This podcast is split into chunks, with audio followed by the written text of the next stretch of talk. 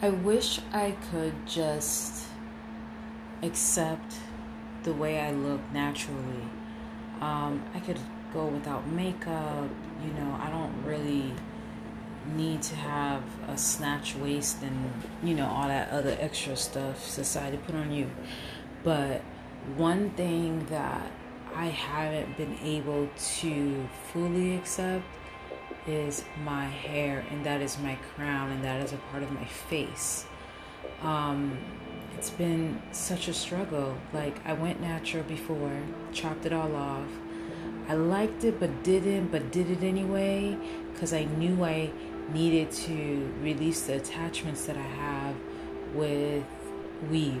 You know, it was super unhealthy, the attachment I had. And then last year, um, I started getting extensions again. And it's all good and gravy, but it, you know, because it adds like a oomph, you know, in person, in confidence. It adds it in confidence. Like it, there's just something about being able to swing your hair and move it up and down or whatever that I cannot do with my natural hair. Um,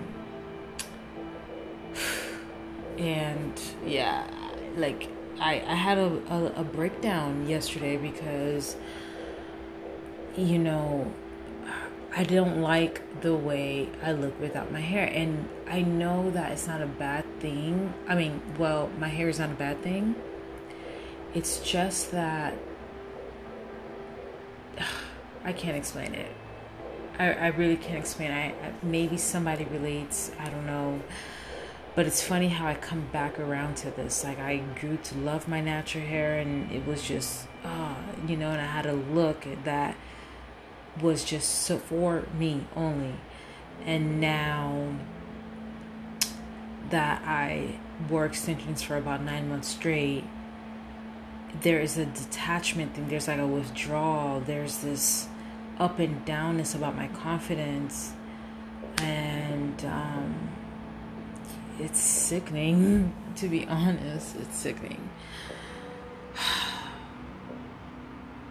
So I just wanted to talk about that. I wanted to share it was on my heart.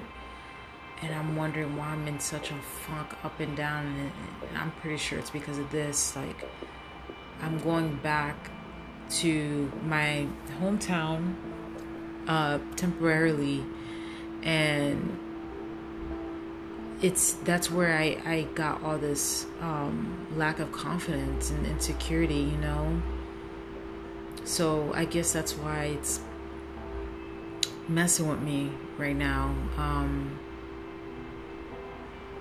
and I, it's something I need to work on for sure.